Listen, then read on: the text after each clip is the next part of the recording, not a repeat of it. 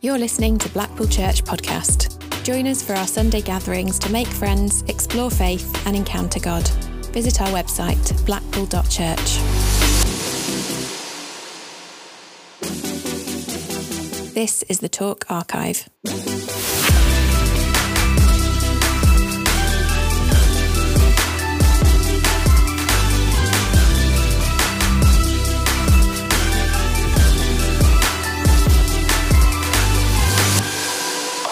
So, our speaker this morning is Vanessa, and Vanessa is an ordinand, which means she's training to be a vicar at HTB, which is the church that me and Nick were at before coming here in London. And uh, what they've said is that no training for being a vicar would be complete without coming to Blackpool. And so Vanessa is here, and we're really thankful, Vanessa, for you and that you've prepared something for us. Would you come? Oh, thank you. Um, as Andy said, my name is Vanessa. I'm so excited to be here this morning. Traveled from London, heard great things about all that's happening that you guys are doing. So it's great to be with you this morning. Um, this morning, I'd love to share some thoughts around the heavenly promises that Jesus gives to those who believe in him. And if you have a Bible, if you have your phone, a Bible on your phone, would you turn with me um, to John 14, verses 1 to 4? And it reads, let not your heart be troubled. Believe in God. Believe also in me. In my Father's house there are many rooms. If it were not so, would I have told you that I go to prepare a place for you? And if I go to prepare a place for you, I will come again and take you there myself, that where I am, you are also. And you know the way to where I'm going. And Thomas the disciple said, Lord, we do not know where you are going. How can we know the way? Jesus said to him, I am the way, the truth, and the life. No one comes to the Father except through me. So I thought I'd start by sharing um, a small story that I don't think even Nick or Andy know, um, which is that I am married. Well, kind of. Um, when I was six, a boy in my class asked if I would marry him. Um, and it was a great day because we had been Mary and Joseph in the Nativity, so I knew there'd be some chemistry. Um, and so we stood in our favorite spot in the playground, right by the swings, and we made promises to one another. We made the promise that we would share our afternoon snacks. We made the promise that we would always play with one another at break time if we saw each other alone. And I wonder how you feel about promises. Perhaps you're sat here and you've made some slightly more significant marital promises than I did at the age of six.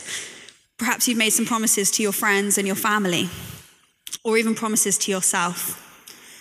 Or perhaps, if you're honest, you've come here this morning and you're a little bit hurt by broken promises. You feel a little bit let down by stuff that's not quite followed through. Well, this morning, I wanted to share some thoughts around the heavenly promises that Jesus gives to those who believe in him.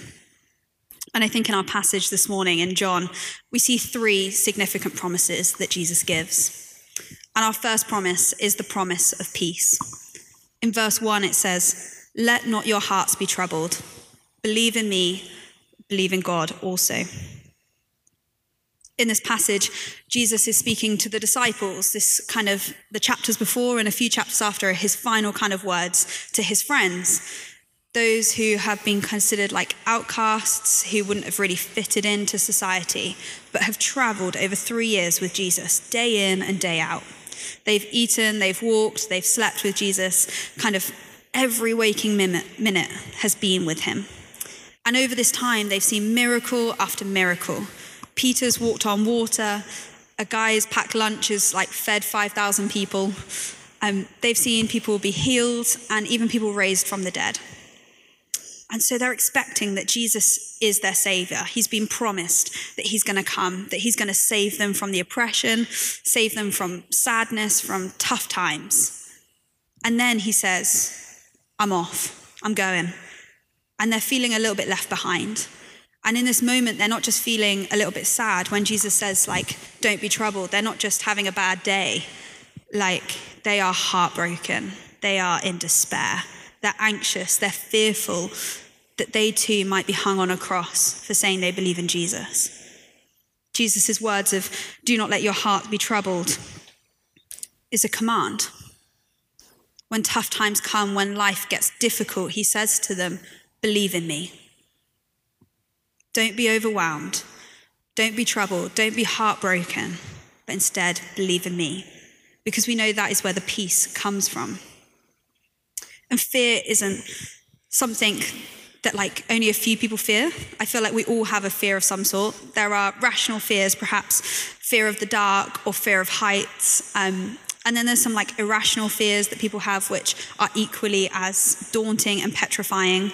I did a little Google. Um, there are irrational fears of like cheese with holes or odd socks, um, but they're equally as petrifying. And we live in this world filled with troubles. We've just prayed for some of the troubles in our world the troubles in the Ukraine, across the world in Sudan, maybe even here in Blackpool, the troubles of cost of living crisis. Perhaps you find yourself in some of those troubles yourselves. You're not sure where your next meal is going to come from, whether you can afford to put the light on, the heating on. These are real life troubles. And Jesus gives us an answer to them. He says, Do not be troubled, but believe in me. Further down in the passage um, in John 14, it says, um, my peace I give you, my peace I leave with you. Like the peace of God that surpasses all understanding comes from Jesus. Like when life gets hard, when troubles hit, believe in him because he is peace. He is the Prince of Peace who gives his peace to you. And we read in the Bible, it says, Cast your cares onto Jesus because he cares for you. We know that when we have a tough time, work feels hard, kids are chaotic, job's not quite working out, we can give it all to Jesus, who's big enough to kind of hold it all and who loves us enough that he's not going to reject us because we're struggling with stuff. And we're together in brothers and sisters in faith. In this church community that's here in Blackpool, when you look around the room, there are people who love you, who are for you, who want to stand alongside you in those troubles and love you for them who are big enough to hold it. Andy and Nick are amazing, and the team here are brilliant. And they love you enough that they're not going to reject you either when life gets hard. Six words. Let your heart not be troubled. It's a promise of peace from Jesus, who is the Prince of Peace. But perhaps you're doing okay. Perhaps you know Jesus. Perhaps you're filled with that peace. And your biggest worry is whether Blackpool FC are going to beat Norwich City tomorrow. Some people might be quite worried about that. it's a big game. Um, but there is peace. And if you have that peace, then I encourage you to pray. Pray for those who are struggling. Pray for our world. Book a slot in the prayer room and spend an hour just with Jesus, sharing that peace for your brothers and sisters here in the church community. Pray for the kids. Pray for youth who are struggling in this epidemic of kind of mental health that's rocked our nation. Pray for your neighbors, your communities who also might be struggling with cost of living. Pray for your streets. Cast your cares and your troubles onto Jesus, who loves you. And so, our first promise in our passage this morning is the promise of peace. And our second passage, um, our second promise in this passage is the promise of a home. We read in verses 2 to 3 In my Father's house there are many rooms. If it were not so, would I have told you that I go to prepare a place for you? And if I go to prepare a place for you, I will come again, and I will take you myself, that where I am, you may be also. I am a big fan of like daytime TV. And like particularly I'm talking Homes Under the Hammer, Place in the Sun, Grand Designs, the trinity of great time TV. Um, and sometimes when I'm a little bit bored, I like scroll through Rightmove and I set my budget basically into like ridiculous, like million, like millions above my budget. But I like to see that if I won the lottery tomorrow, what could I buy? Um, and I have this idea of a dream home. You know, it's like floor to ceiling windows. It's got a big island kitchen where people can gather around for dinner. It's got a snooker room that could like rival Ronnie O'Sullivan's. But here, Jesus is inviting us not to our dream home or our dream house, but rather into a home with Him. He's inviting us into a place of rest. Home means to dwell, it means to be, it means to be yourself. In your home, you might relax, kick off your shoes, put on your favorite slippers, your comfy stuff. He's inviting you not to your, necessarily your dream house, but this eternal place of home, this eternal place of rest where you can just be. And I think it's really interesting that in that passage, Jesus says there are many rooms. He's created enough space, there's room for everyone. There is a room for you today. If you choose to follow him, then he's going to prepare a place for you. And it's not as though like some rooms are better than others. It's not like if you were a vicar, you get the ensuite. Or if you slip Jesus like a 20, he'll give you the sea view. Like every room is the same because every view and every room is for each and every person here this morning. Whether you've come here with little or come here with a lot, there's a room for you, there's place for you, there's space for you. Last week, um, Andy, I think, spoke around like creation and Jesus creating this new creation. Um, and I think that's interesting is that this room that Jesus is using, he uses the language um, that we know. So we all know a room, whether it's our home in our house or the room here. Um, but I think it's something about where we're resting. And that's part of the new creation that Andy spoke about. It's not necessarily going to be like a corridor full of rooms like a Premier Inn, but rather this place where we can be. And creation is part of that when it's re-established when Jesus returns. And perhaps you've come here this morning and you've kind of like counted yourself out. You're like, peace sounds great, home sounds great for those people, but not me. Not if you knew what I did last night. Not if you knew what I said about those people. Not if you knew what had been done to me. Then I hope and I pray that you would hear that that's not true that Jesus is going to prepare a place for you. His peace is promised for you. We all mess up. We all make mistakes, myself included, myself very much at the front of that queue, making mistakes every day. But God is so kind. He's so loving that every day his mercies are new. Every day we start again. And I come to him and say, I'm sorry that I've messed up. And every day I'm filled with his peace and I'm filled with the promise that He's gone to prepare a place for me. And the same is for you. And so our first promise is peace. Our second promise is a home. And the third promise from this passage is that Jesus is the way, that it is Jesus alone. He says, I am the way, the truth, and the life. No one comes to the Father except through me. And I kind of grew up in a Christian home, Christian family, um, and went to lots of kids groups like this. But I probably didn't know Jesus in like an intimate relational way. Like it was that thing that my parents did. And I really loved church. Like I was running around like the kids were this morning, having the best time with my friends. But also grew up in the countryside where there wasn't a lot going on. It was farming and then kind of drinking in a field or in a pub if you were a bit more sophisticated than me. Um, and it was this life of like just spiraling, looking for something, looking for hope, for peace. Um, and then I came to London for university, and that's how I came to HTB. And it was like everything was on offer. I was like a kid in a candy shop. Like for the first time, there's nightclubs that look actually cool. There are like, I'm like meeting friends and we're just doing tequila shots. I'm going home with all the wrong people in this hope that maybe like I'll just feel something perhaps I'll feel like love, perhaps I'll feel a bit of joy um, that I'd seen so many people filled with in church. And I was looking for it in all the wrong places. And I kind of was like finding myself living this double life. Like Monday to Saturday, I was like the big party girl, dancing on tables, hanging out with all the wrong people. And then on a Sunday, I'd come to church and I'd be like racked with shame and guilt. And I'd be like, God, like I really don't, I don't want to do this again, like no more. And then Tuesday night would be, my friends would be like, you coming out? And I was like, yeah, absolutely. And so we like, I lived in this cycle of two lives until one day in particular, um, because I'd grown up going to church, I was part of the students at HTB, and we had a worship night, a bit like the 24 7 um, that Andy was talking about. And we prayed and we worshipped. And I kind of got to the point with God where I was like, God, if you don't show up today, I don't know that I'm coming back because I just feel so lost. I feel so empty. Um, and this isn't really working. I don't know that you're here. So if you don't show up, that's it, I'm out.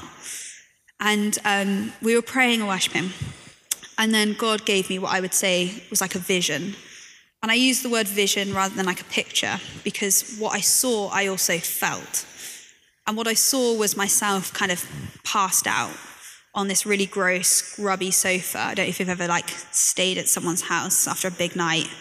Um, and it was like sofa full of stains. There were like bottles all around. I was like half dressed, just, but I felt the room be so cold, so empty, so hopeless.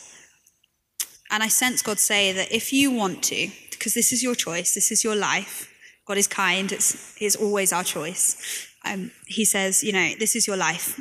And if you want to hang out in the world and you want to chase this stuff, fine, do it. But this is as good as it gets for you. Like, this is where this ends. But I felt him say, But I love you and I want more for your life.